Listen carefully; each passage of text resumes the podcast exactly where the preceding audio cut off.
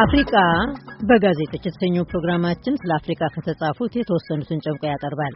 ኢትዮጵያ ውስጥ ከሁለት ዓመታት በኋላ የሚካሄደው ምርጫ ነፃ እንደሚሆን ጠቅላይ ሚኒስትር አብይ አስታወቁ። በኤርትራ ጦርነቱ ያበቃ ቢሆንም ከባድ ሁኔታ የሚጠብቃት አሁን መሆኑ ተገለጸ። የሚሉትን ርዕሶች ነው በዛሬው አፍሪካ በጋዜጦች ቅንብራችን የምንመለከተው።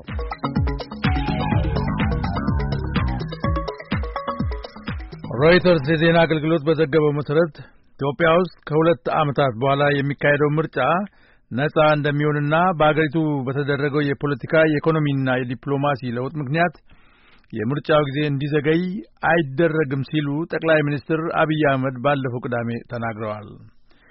ጠቅላይ ሚኒስትር አብይ አህመድ ባለፈው ቅዳሜ ባደረጉት የመጀመሪያ ጋዜጣዊ ጉባኤ የዓለም ባንክ የኢትዮጵያን በጀት ለመርዳት አንድ ቢሊዮን ዶላር እንደሚያቀርብ መግለጻቸውን ይህም በአገሪቱ በመካሄድ ላይ ካለው ለውጥ ጋር የተያያዘ መሆኑን ማስገንዘባቸውን ሮይተርስ የዜና አገልግሎት አውስቷል። ምኞቴ ዲሞክራሲያዊ ምርጫ እንዲካሄድ ነው። እንደዛ ካልሆነ በስተቀር በምርጫ ውክልና ያላገኘ ማንኛውም ባለስልጣን ምን አይነት ሕጋዊነት ይኖረዋል ሲሉ ዶክተር አብይ መናገራቸውን ዘገባው አክለዋል። የዓለም ባንክና ሌሎች ለጋሽ ተቋማት ከ13 ዓመታት በፊት ከተካሄደው ምርጫ በኋላ ለባጀት ድጎማ የሚያቀርቡትን ገንዘብ ማቆማቸውን ተቃዋሚዎች የድምፅ ውጤት ተጭበርብረዋል በማለት እንደተቃወሙት ሁኔታው ባስከተለው ግጭት ሁለት መቶ የሚሆኑ ሰዎች መገደላቸውን የሮይተርስ ዘገባ ጠቁሟል። በስልጣን ላይ ያለው የጥምረት ኃይል ተቃውሞን ያፍናል በሚል ሲከሰስ ነበር። ገዢው ድርጅት ግን ሲያስተባብል ቆይቷል። ዶክተር አብይ ስልጣን ላይ ከወጡበት ጊዜ አንስተው ግን ባለፈው ጊዜ ተፈጸሙ ስለሚሏቸው በደሎች በግልጽ ተናግረዋል። አንዳንድ የፖለቲካ ተቃዋሚዎች ግን የኢትዮጵያ ሕዝቦች ዲሞክራሲያዊ ግንባር ስልጣን ላይ እስካለ ጊዜ ድረስ ተደረገ በሚባለው ለውጥ ላይ ጥርጣሬ አላቸው ይላል የሮይተርስ ዘገባ። የቀድሞ ጠቅላይ ሚኒስትር ከስልጣን እንዲወርዱ ያስገደደው በከፊልም ቢሆን ከፍተኛ የስራ ድል በገጠማቸው ወጣቶች ተቃውሞ ምክንያት ነው። የኢትዮጵያ ኢኮኖሚ ከአፍሪቃ በፍጥነት ከሚያድጉት አንዱ ቢሆንም ኢትዮጵያ ወደ ውጭ የምትልካቸው የጨርቃጨርቅና የእርሻ ምርቶች በመንገዳገድ ላይ ስለሚገኙ ኢትዮጵያ ወደ ሀገር ለምታስገባቸው ዕቃዎች ለመክፈል የሚያስችላት በቂ ዶላር ለማስገኘት አልቻሉም ይላል ሮይተርስ የዜና አገልግሎት ያወጣው ዘገባ። ጠቅላይ ሚኒስትሩ ባለፈው ቅዳሜ ባደረጉት ጋዜጣው ጉባኤ ብዙ ቡድኖች የውጭ ምንዛሪን ደብቀው በመያዝ የኢኮኖሚ አሻጥር ሰርተዋል ማለታቸውን ዘገባው ጠቅሷል።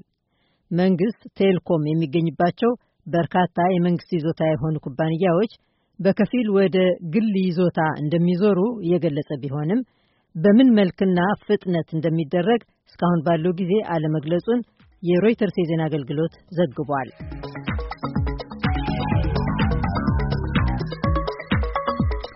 ብሉምበርግ የዜና አገልግሎት ደግሞ በኢትዮጵያና በኤርትራ መካከል የሰላም ስምምነት መደረጉ መልካም ሆኖ ሳለ ለኤርትራ ከባዱ ሁኔታ አሁን ነው ይላል። ለአስርት ዓመታት ያህል ግጭትና ውጥረት ሰፍኖ ከቆየ በኋላ ከሀያ አምስት ዓመታት በፊት ከኢትዮጵያ ከተገነጠለች ወዲህ ሰላም ያገኘችው ለአምስት ዓመታት ያህል ብቻ ነበር። ሁለቱም አገሮች ከአስራ ስምንትና ከሀያ ዓመታት በፊት ጦርነት ካካሄዱበት ጊዜ አንስቶ ኤርትራ ተቃውሞውን በማፈን በብሔራዊ አገልግሎት ላይ ገደብ የለሽ ውሳኔ ደነገገች። በዚህ ምክንያትም በአስር ሺዎች የሚቆጠሩ ኤርትራውያን ወደ ጎረቤት አገሮችና ወደ አውሮፓ ተሰደዱ ካለ በኋላ የብሉምበርግ ዘገባ ከፍተኛ የኤርትራ ባለስልጣን ሕዝባችንን የሚያሳትፍ ሁኔታ መፍጠር አለብን ማለታቸውን ጠቁመዋል።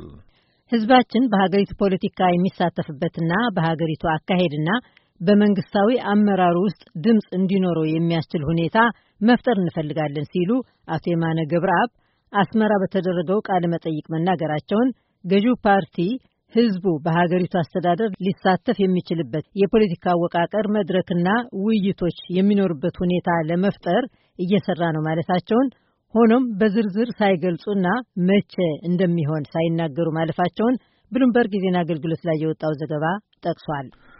በብሔራዊ የልማት ሚኒስቴር መሰረት በሶስት ነጥብ ሁለት ሚሊዮን የሚገመት ህዝብ ያላት ኤርትራ በተግባር ላይ የዋለ ህገ መንግስት ስለሌላት ነጻ ፕሬስና ነጻ ህዝባዊ ማህበራት የሌላት ሀገር በመሆኗ የለውጡ ሂደት አዝጋሚ ሊሆን ይችላል ይላል ዘገባው። የተባበሩት መንግስታት ድርጅትና የሰብአዊ መብት ተሟጋች ቡድኖች የሰብአዊ መብት አያያዟን ክፉኛ ይነቅፋሉ ሲልም ዘገባው አክሏል።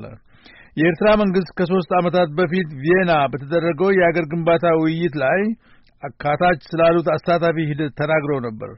ፕሬዝደንት ኢሳያስ ደግሞ አዲስ ሕገ መንግሥት እየረቀቀ መሆኑን ከአራት ዓመታት በፊት ተናግረው ነበር። በሜዲትራኒያን ባህር በኩል አውሮፓ ለመግባት ሕይወታቸውን ለአደጋ አጋልጠው ከሚሰደዱ ሰዎች ብዛት ኤርትራ አራተኛውን ቦታ መያዟን የተባበሩት መንግስታት ድርጅት ከሶስት ዓመታት በፊት ጠቅሶ እንደነበረ የኤርትራ መንግስት የሚሰደዱት የኢኮኖሚ ፍልሰተኞች ናቸው እንደሚል ብሉምበርግ የዜና አገልግሎት ጠቁሟል። ኤርትራ ውስጥ የሚያገኙት ክፍያ በግምት በወር ከ120 እስከ 270 ዶላር ብቻ መሆኑን ዘገባው አክሏል።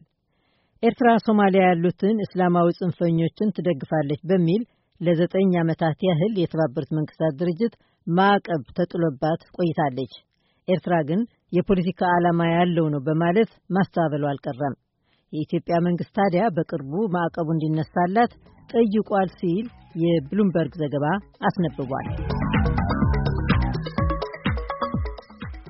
አድማጮች፣ የዛሬው አፍሪቃ በጋዜጦች ዝግጅታችን እዚህ ላበቃ። ሳምንት በሌሎች ርዕሶች እስክንገናኝ በደህና ቆዩን።